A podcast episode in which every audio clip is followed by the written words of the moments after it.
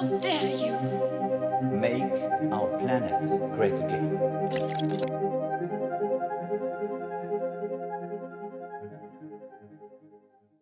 Le bloc Arc-en-Ciel pour une stratégie politique radicale et inclusive, c'est le titre du nouveau livre d'Aurélie Trouvé, porte-parole d'attaque aux éditions La Découverte. Alors dans cet ouvrage, Aurélie Trouvé propose une stratégie, une alliance pour contrecarrer les projets destructeurs socialement et écologiquement. Il s'agit de développer une coalition, mais aussi une conscience commune qui ne distingue plus les questions écologiques et sociales, mais au contraire puisse les penser toujours ensemble comme une même logique. Et il y a urgence. Nous vivons une période charnière avec une montée des tensions. Il y a la crise climatique, écologique.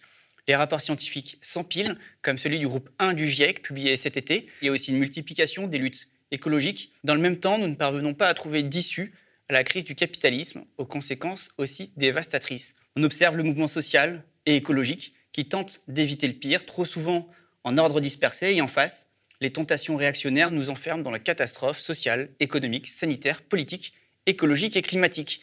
Alors, pour ne plus lutter séparément, ne plus penser séparément des problématiques issues de même logique, ne plus isoler l'écologique du social, Aurélie Trouvé nous propose des pistes inspirées de l'expérience de Plus jamais ça, un collectif né durant le confinement pour la justice sociale et pour le climat qui réunit les ONG Attaque, Oxfam, les Amis de la Terre et Greenpeace ou encore des syndicats comme la CGT Solidaire et la FSU, ainsi que la Confédération paysanne.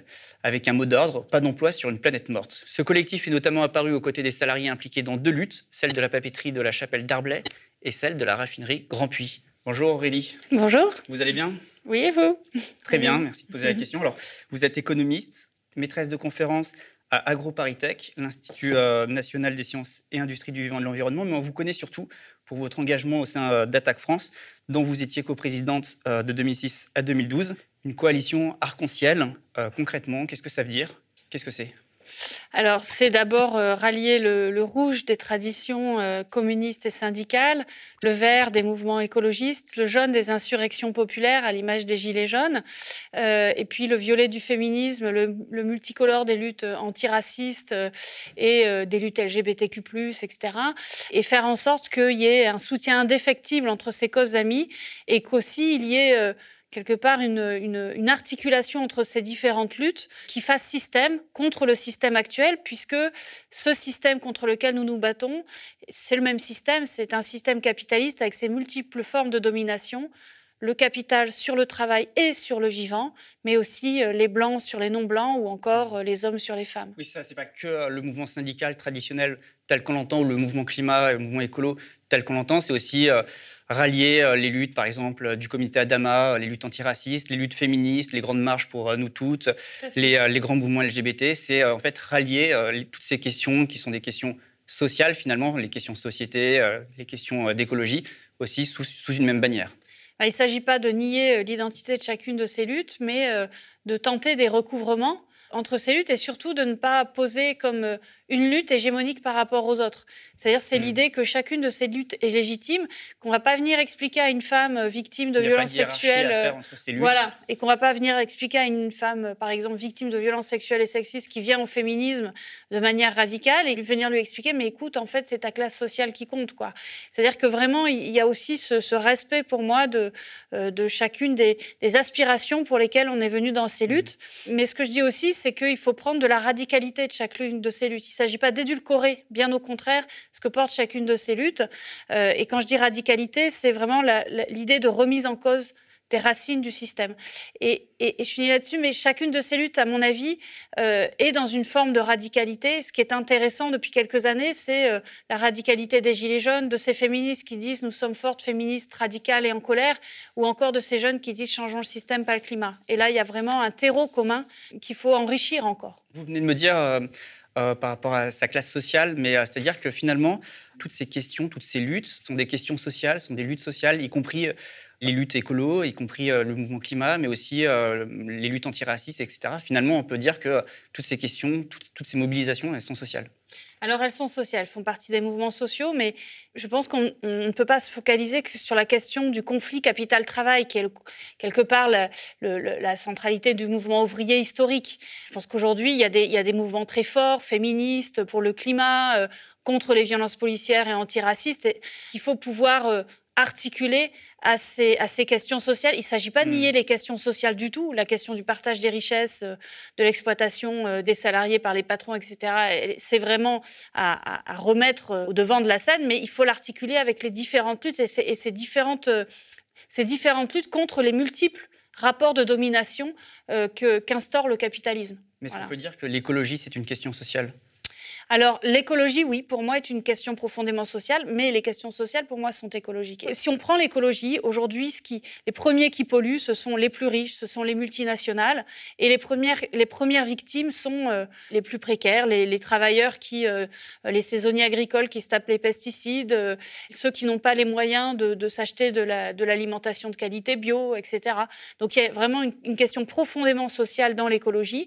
Et par ailleurs, aujourd'hui, vu l'urgence écologique, nous nous sommes obligés euh, de revoir profondément nos manières de, produire et de consommer. Je pense aussi qu'on n'a pas le choix que d'une décroissance énergétique et matérielle à une échelle globale, je ne dis pas individuellement, mais à une échelle globale. Toute la question, elle est comment organise-t-on cette décroissance, cette transformation des modes de production et de consommation dans la justice, dans le partage des richesses? Évidemment, il ne s'agit pas de dire à, à quelqu'un qui est déjà dans la précarité énergétique, il faut baisser ta consommation. Il s'agit d'abord de s'en prendre aux plus riches et aux multinationales.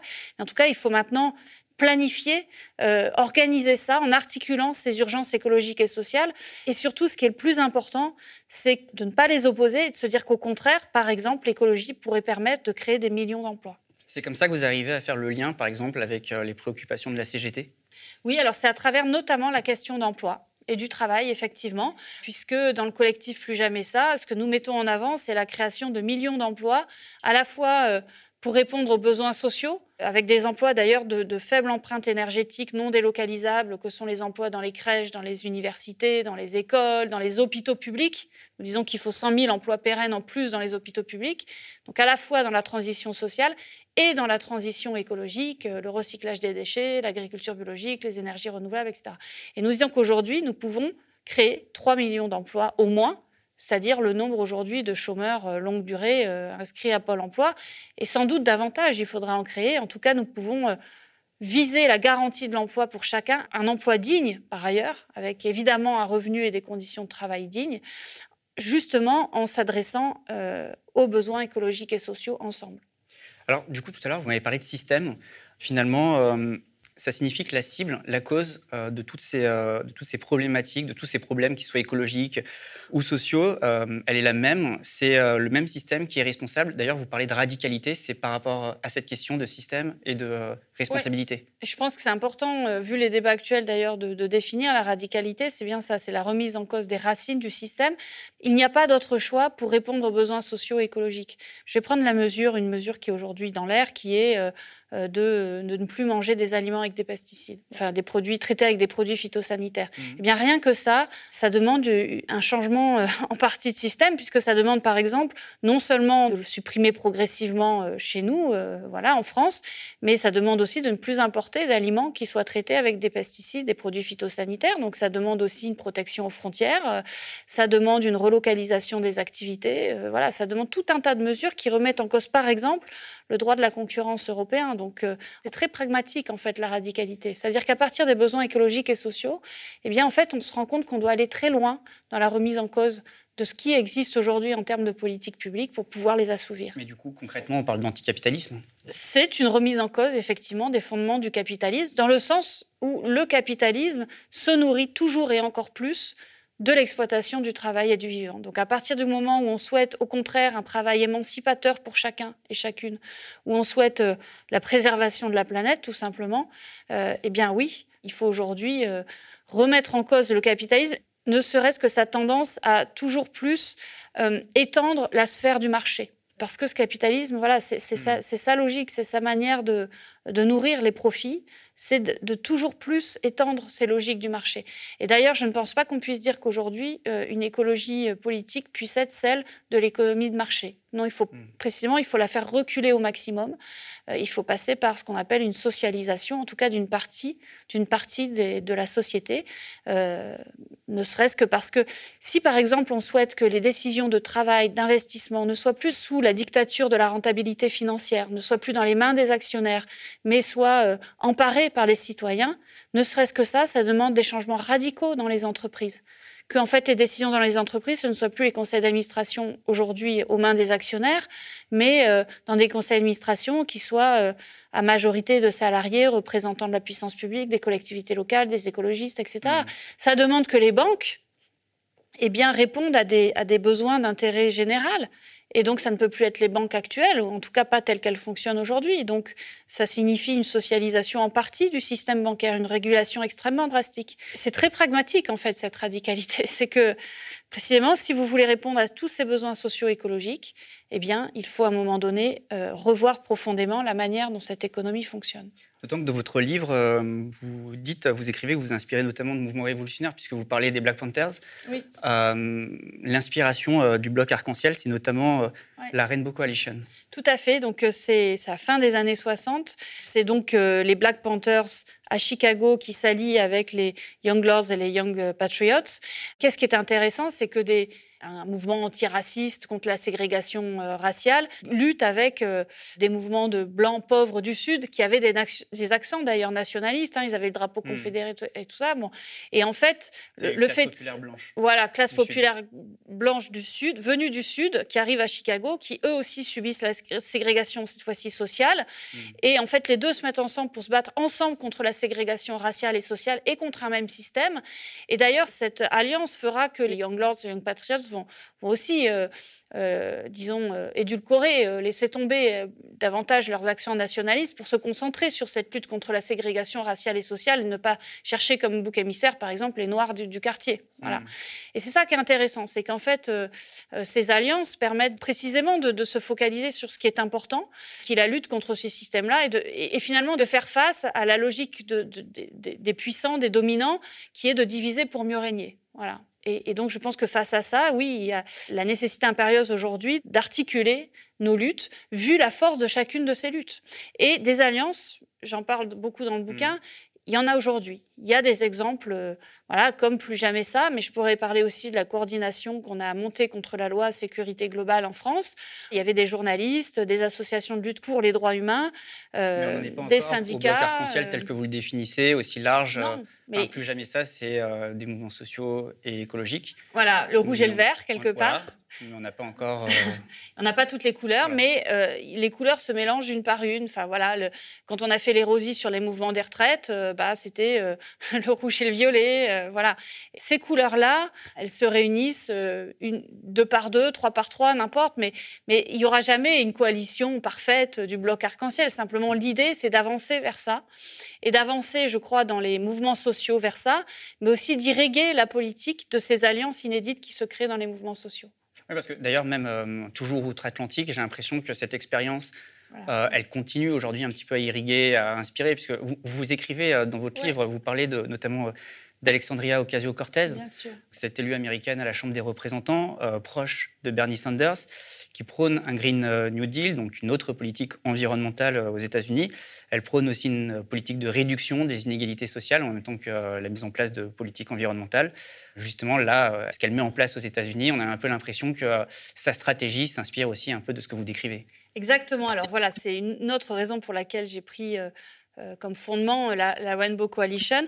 Alors certes, c'est un mouvement qui s'est fait réprimer très durement puisque hmm. Fred Hampton, son, leader, finit par se faire assassiner par la police. Mais quelque part, c'est aussi en écho à ce que nous vivons aujourd'hui avec une répression de plus en plus massive judiciaire, policière dans les mouvements sociaux, mais aussi dans les quartiers populaires depuis bien plus longtemps. Et en même temps, c'est une forme d'espoir parce que euh, ce mouvement de la Rainbow Coalition a été extrêmement abîmé euh, par la répression.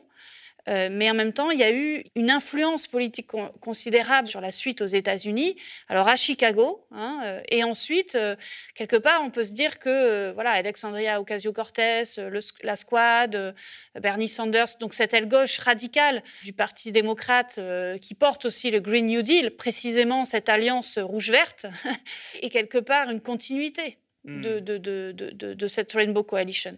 D'ailleurs, elle avait déclaré, euh, juste euh, une citation d'elle, en parlant du mouvement euh, français des Gilets jaunes, au micro de MSNBC, elle disait en 2019 Les Gilets jaunes sont le parfait exemple de ce qui arrive quand vous oubliez la justice environnementale. Ça, c'est une citation d'Alexandria Ocasio-Cortez. Alors, c'est très intéressant qu'elle relie par ailleurs le mouvement des Gilets jaunes à la question écologique, il y a eu des tentatives d'alliance hein, entre les Gilets jaunes mmh. et le mouvement climat. Euh, il y a eu du dialogue, il y a eu voilà. Mais par ailleurs, souvent on a eu tendance à penser que les Gilets jaunes étaient partis euh, d'un truc euh, justement anti-écologique parce que c'était contre la hausse de la taxe mmh. sur les carburants. Mais justement, je crois que les Gilets jaunes se sont soulevés contre une écologie antisociale. Et c'est ça qui est intéressant, parce que la, hausse de la taxe sur les carburants, c'est exactement ce qu'il ne faut pas faire en matière écologique. Précisément, ça a confronté l'écologie et le social. Les premiers qui auraient été touchés, c'est ceux qui ont les plus faibles revenus, qui sont obligés d'utiliser leur voiture, mm. au lieu d'aller s'en prendre aux multinationales et d'aller avant tout euh, taxer les multinationales, et puis au lieu de développer les transports en commun euh, gratuits. Euh, fin du monde, fin du mois, c'était un slogan qu'on entendait beaucoup à la fin du mouvement des voilà. Gilets jaunes. Et donc cette alliance, exactement, à la fin, et, d'ailleurs, ça a beaucoup influencé la, création de Plus Jamais Ça. Mm. Cette alliance qui s'est faite progressivement entre Gilets jaunes et mouvement écologiste, ça nous a poussé, en fait, ça s'est fait dans la foulée, quoi, hein, le collectif hmm. Plus Jamais Ça. Il y a d'autres alliances, euh, peut-être euh, dont on entend moins souvent parler, euh, mais que vous prenez également là-dedans, c'est avec les mouvements indépendantistes, notamment, vous parlez de la gauche à Berthe-Salé, parce que vous avez eu une expérience avec la gauche à Berthe-Salé, c'était au moment du G7, ou plutôt du contre-G7 à Biarritz. Oui, alors je suis très heureuse que vous en parliez, parce que c'est un mouvement qui m'est très cher, d'abord. J'avais plusieurs années que je travaillais avec, parce que dans le cadre de mon travail d'agronome, euh, j'ai beaucoup travaillé avec la Chambre d'agriculture alternative du Pays basque et avec la Confédération paysanne du Pays basque. Donc c'est un partenariat entre guillemets euh, plus ancien. Et c'est vrai que pendant le contre G7, on a beaucoup travaillé euh, à Tacle et les mouvements qui organisaient le, contre G7, les mouvements français. Mmh. on a beaucoup travaillé avec le mouvement Abersalé. Et ça m'a, je crois, beaucoup enrichi, beaucoup apporté. Il ne s'agit pas évidemment de, de, forcément qu'on porte tous leurs revendications euh, d'indépendance du Pays basque, mais par contre, ils nous disent beaucoup de la manière dont on pourrait reconcevoir les territoires et porter la question des identités culturelles régionales et d'une autonomie des territoires euh, qui soient démocratiques et qui aillent dans le sens euh, écologique et social. Et en l'occurrence, je trouve que c'est une très belle gauche euh, qui réinvente le sens du territoire, mmh.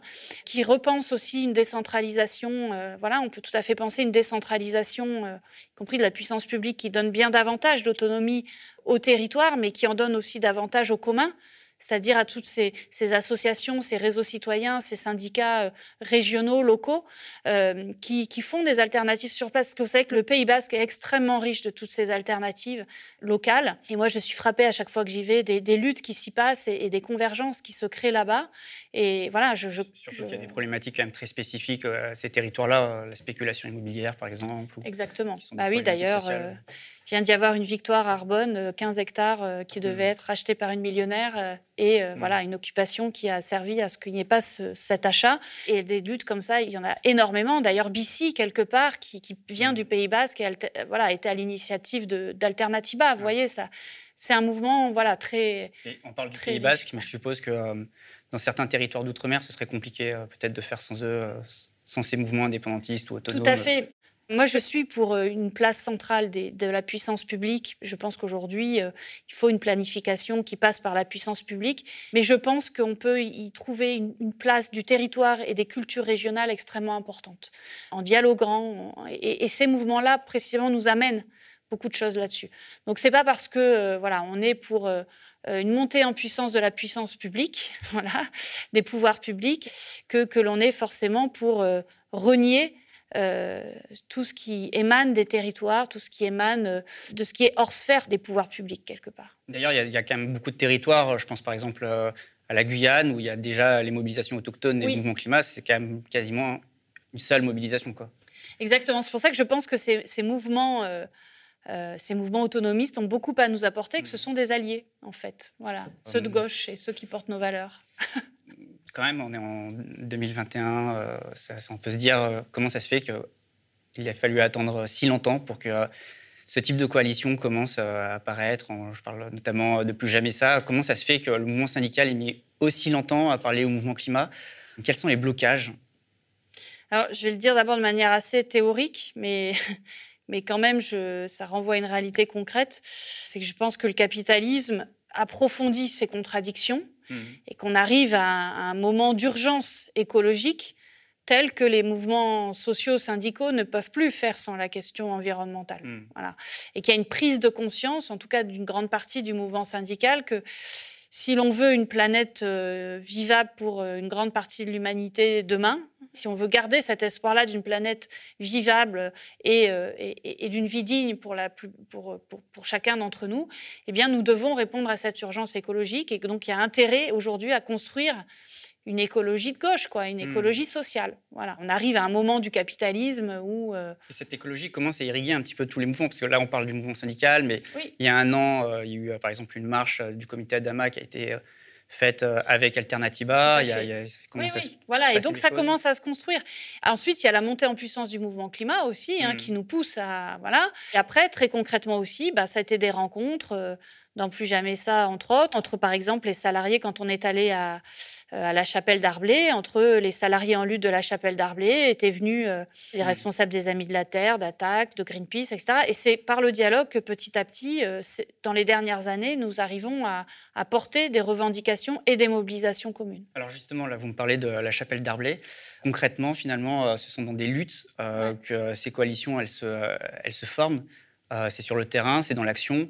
C'est avec la chapelle d'Arblay et avec Grand Puy. Et euh, quels sont les enseignements que vous avez pu tirer de ces luttes? Aujourd'hui, euh, il y a des perspectives qui, euh, qui se dégagent. Il y a des perspectives sur la chapelle d'Arblay, on est en attente. hein, euh, on l'a voulu dès le départ, ancrer concrètement notre action. C'est-à-dire que c'est pas seulement euh, sortir un plan de rupture avec des grandes mesures, c'est aussi euh, incarner. euh, montrer que, que, nos alternatives s'incarnent concrètement. Et la chapelle d'Arblay, en l'occurrence, c'est vraiment euh, une industrie euh, telle qu'il la faudrait Mhm. demain. Peut-être pour rappeler, la chapelle d'Arblay, donc c'était une papeterie. Voilà, une des der- dernières de voilà de, Voilà, de- qui de- recyclait dans du leur papier. voilà dans leur activité, qui en fait par un projet de délocalisation Mm. de la multinationale se trouve euh, menacée et aujourd'hui avec des avec des, des alternatives proposées qui euh, remettent complètement en cause le, le- Mm. le cœur de l'outil de production quoi et voilà Et les Et- conséquences, ce serait notamment euh, bah, faire venir du papier de l'étranger. Euh, Et donc ça voudrait dire ouais. des importations, donc de la pollution importée, ça veut Mm. dire des suppressions d'emplois, ça veut dire Mm. donc beaucoup de dégâts à la fois écologiques et sociaux, raison pour laquelle nous nous sommes battus ensemble. Euh, mais surtout, c'est d'abord les salariés en lutte hein, qui, se, qui se battent localement avec les mouvements locaux. Euh, mais nous, on a essayé de l'appuyer et, et pour nous, c'est important de mettre en avant ce type de lutte locale pour montrer aussi aux gens qu'il y a de l'espoir, qu'ils peuvent lutter concrètement et localement. Pas seulement avec des grands discours, mais que voilà, localement, il y a. jamais ça, c'est des comités des locaux. Enfin, des Alors voilà, c'est très important pour nous, c'est que, alors on s'y attendait, ça a été spontané, hein, on n'avait pas prévu ça, mais il y a une trentaine de collectifs locaux qui se sont constitués et qui aujourd'hui luttent. Et ça, c'est hyper important. Ça veut dire que dans une trentaine de villes, Hmm. C'est-à-dire que c'est pas que des organisations qui se parlent, quoi. C'est une c'est unité pas qui que s'est des montée à la grandes base. organisations entre responsables. C'est pas ça qui se passe. C'est qu'aussi, c'est en train de, voilà, d'irriguer l'ensemble du territoire. C'est ça qui est, le plus riche, en fait, qui est le plus important. C'est que localement, dans une trentaine de villes, toutes ces organisations-là, tous ces mouvements-là se parlent. Par exemple, pour, en mois de mai, la dernière marche climat, eh ben, euh, du coup, ça, euh, ça a été organisé dans plein d'endroits par euh, ces collectifs-là et ça a permis d'impliquer, partie en tout cas, peut-être et sans doute pas assez, mais j'espère que ce le sera davantage plus tard, une partie du mouvement syndical dans cette affaire parce qu'il y a intérêt aussi à ce que la transition écologique ne se fasse pas contre les salariés contre, et de manière antisociale. Il peut y avoir une écologie antisociale. Il peut y avoir. Et c'est le projet du gouvernement, c'est le capitalisme vert, c'est le greenwashing. euh, voilà, on peut envisager une écologie antisociale et antidémocratique. Donc à nous de mettre en avant euh, voilà, une alternative rouge et verte. Quoi. Alors, vous venez de me le dire, euh, donc l'unité, elle se fait dans la lutte à la base, mais elle doit aussi se faire politiquement. À ce sujet, vous, vous me parlez de trois leviers du bloc euh, arc-en-ciel planifier, relocaliser, socialiser. Ça, c'est la base politique finalement euh, pour, euh, pour créer cette unité. Alors, je ne prétends pas à résumer tout ce qu'il faudrait faire à travers ça, mais en tout cas, les trois leviers me semblent essentiels. La planification écologique et sociale, c'est d'abord l'idée qui- qui- qu'il faut du, du long terme, qu'il faut pouvoir planifier sur 5, 10, 20, 30 ans. Ça, ça demande que les pouvoirs publics puissent être quand même à la manœuvre, mais tout en s'appuyant sur les collectivités locales et sur les communs, et j'insiste là-dessus parce que... euh, il n'y a pas de contradiction entre. euh, Il n'y a pas euh, une culture étatiste euh, et de l'autre une culture des communs qu'on peut retrouver dans la gauche. hein, euh, Voilà. Donc les coopératives, euh, l'économie solidaire, etc. Je pense qu'on peut tout à fait hybrider les deux et qu'il faut penser la planification de, Hmm. dans ce sens-là. Vous dites aussi euh, penser local, agir global. Voilà, Ça, c'est la planification, mais c'est aussi l'idée donc de, de, faire reculer les frontières du marché. Et donc ça, c'est la question de la socialisation démocratique, puisqu'il ne s'agit pas du gosse plan. Hein. Donc il s'agit d'avoir une démarche démocratique. Et puis dernière chose très importante pour moi, quand vous parlez de pensée euh, globale, agir local, c'est la question de la relocalisation. Je préfère, pour ma part, parler de relocalisation plutôt que de protectionnisme. Voilà, le protectionnisme ou la protection aux frontières n'étant qu'un des outils de la relocalisation. Ce qui importe, c'est cette relocalisation. Pourquoi? Parce que c'est la seule façon de rapprocher le producteur et le consommateur et que nous, consommateurs, nous, soyons conscients de la manière dont, sont produits, euh, dont est produit ce qu'on consomme, en fait. Si on consomme quelque chose qui est, produit euh, en Andalousie, euh, dans les serres, euh, par euh, une main-d'œuvre complètement exploitée, voilà, dans des conditions environnementales effroyables. Quand on consomme cette tomate-là d'Andalousie, c'est tellement loin qu'on ne s'en rend pas compte. De rapprocher le producteur et le consommateur, c'est déjà d'avoir plus la main dessus. Et ça permet surtout de, court-circuiter les marchés internationaux, de s'en extraire, et que l'État, en l'occurrence, ou la collectivité locale, puisse reprendre la main sur la manière dont il entend imposer les façons de produire. D'ailleurs, avec le collectif Plus Jamais Ça, vous avez proposé un plan, un plan de rupture. Tout à fait, dans lequel d'ailleurs la relocalisation a, une place importante. Et vous avez bien vu que nous l'avons appelé plan. Donc nous assumons la planification. Et la rupture, donc nous assumons la radicalité. Voilà. Est-ce que euh, toute cette réflexion, finalement, c'est aussi une réflexion euh, peut-être euh, sur les années passées, sur le mouvement tel qu'il a abordé toutes ces problématiques séparément Parce que euh, finalement, toutes ces questions, l'écologie, le social, euh, les, luttes LGBT, euh, féministes, antiracistes, etc., on a l'impression qu'il y en a beaucoup qui sont quand même des questions nouvelles pour le mouvement syndical, qui se posent depuis peu. Est-ce que ça signifie qu'on n'était pas capable avant de mettre en place une stratégie sur ces questions-là et que c'était des impensés? Alors moi, je prétends pas du tout là encore euh, la première à penser hmm. stratégie, voilà, vraiment pas. J'ai l'impression que la gauche a quand même du mal. Euh, tout ça, c'est des sujets nouveaux, quoi, et que euh, le mouvement ouvrier, par exemple, a beaucoup de mal à apporter une réponse. Alors, Grand Puy, par exemple, c'est peut-être justement un espoir parce que bah, nous montre peut-être un chemin. C'est plutôt très positif, mais en fait, tout ça n'est pas nouveau parce qu'on avait le mouvement. Moi, je suis née avec le mouvement alter. Je suis vraiment un bébé du mouvement altermondialiste. Hein. Je suis commencé au début des années 2000 avec le mouvement Attaque, euh, c'était les sommets de Gênes, mm. Seattle, euh, etc. Et en fait, le mouvement altermondialiste, c'était déjà une tentative d'articulation de ces différentes luttes. Voilà. Et après, euh, pour moi, il y a une réplique à partir du début des années 2010. Donc le mouvement altermondialiste, quelque part, se transforme. Pour moi, il y a une continuité au début des années 2010 avec les occupations de places publiques, euh, Occupy Wall Street, les Gilets jaunes, etc., qui mêlaient en fait plein de militants différents, d'horizons différents. Et donc en France, c'est Nuit debout et Gilets jaunes.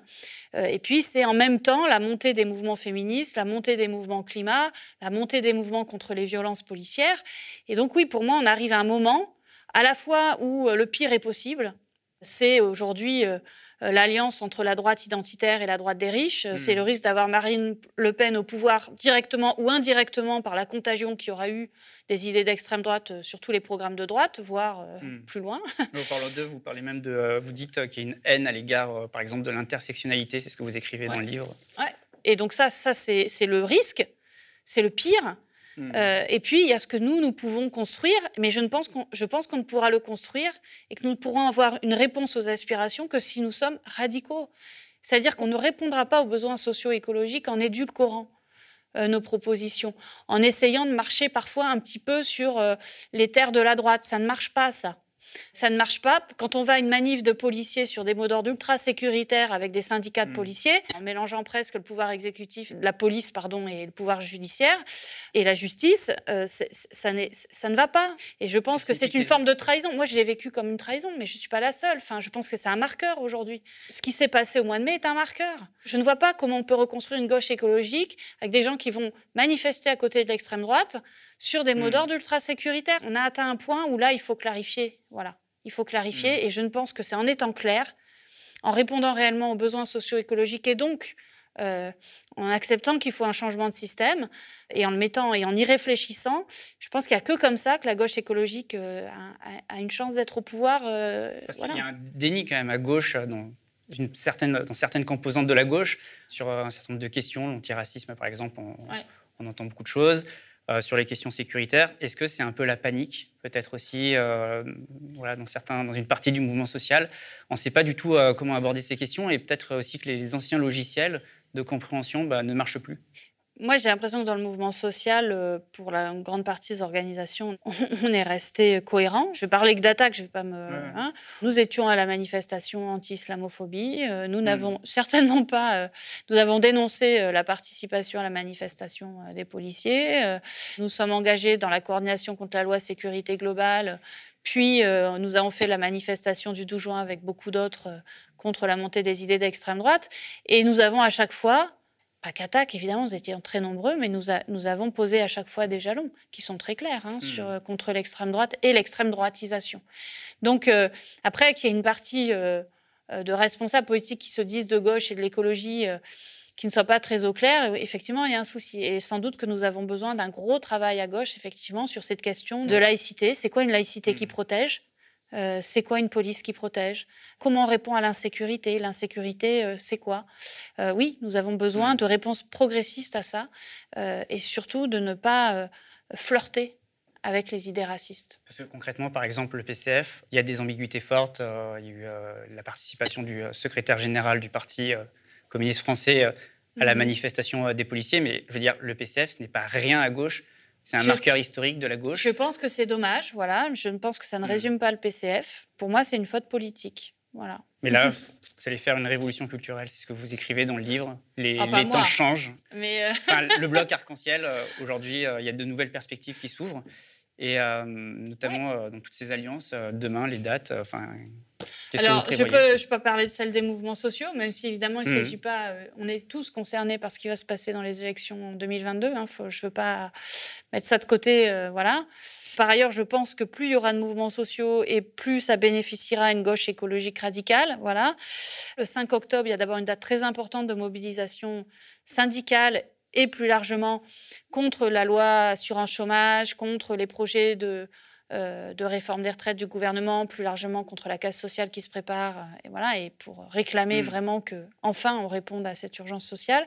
Et puis début novembre. de toute façon, vous l'avez dit tout à l'heure, on, on disait euh, fin du monde, fin du mois, même combat, c'est que la question de l'emploi, n'est pas déconnectée de toutes les autres questions. Et c'est pour ça que pour nous, plus jamais ça ailleurs. Euh, il y a une autre date qui est très importante, qui est celle de la COP 26, qui aura lieu à Glasgow, en Grande-Bretagne, et qui euh, voilà, est important parce que ça vient après le sixième rapport du GIEC. Certainement, euh, Emmanuel Macron va se gosser d'être un, grand, d'être un grand leader en matière environnementale, alors qu'il est complètement irresponsable sur la question.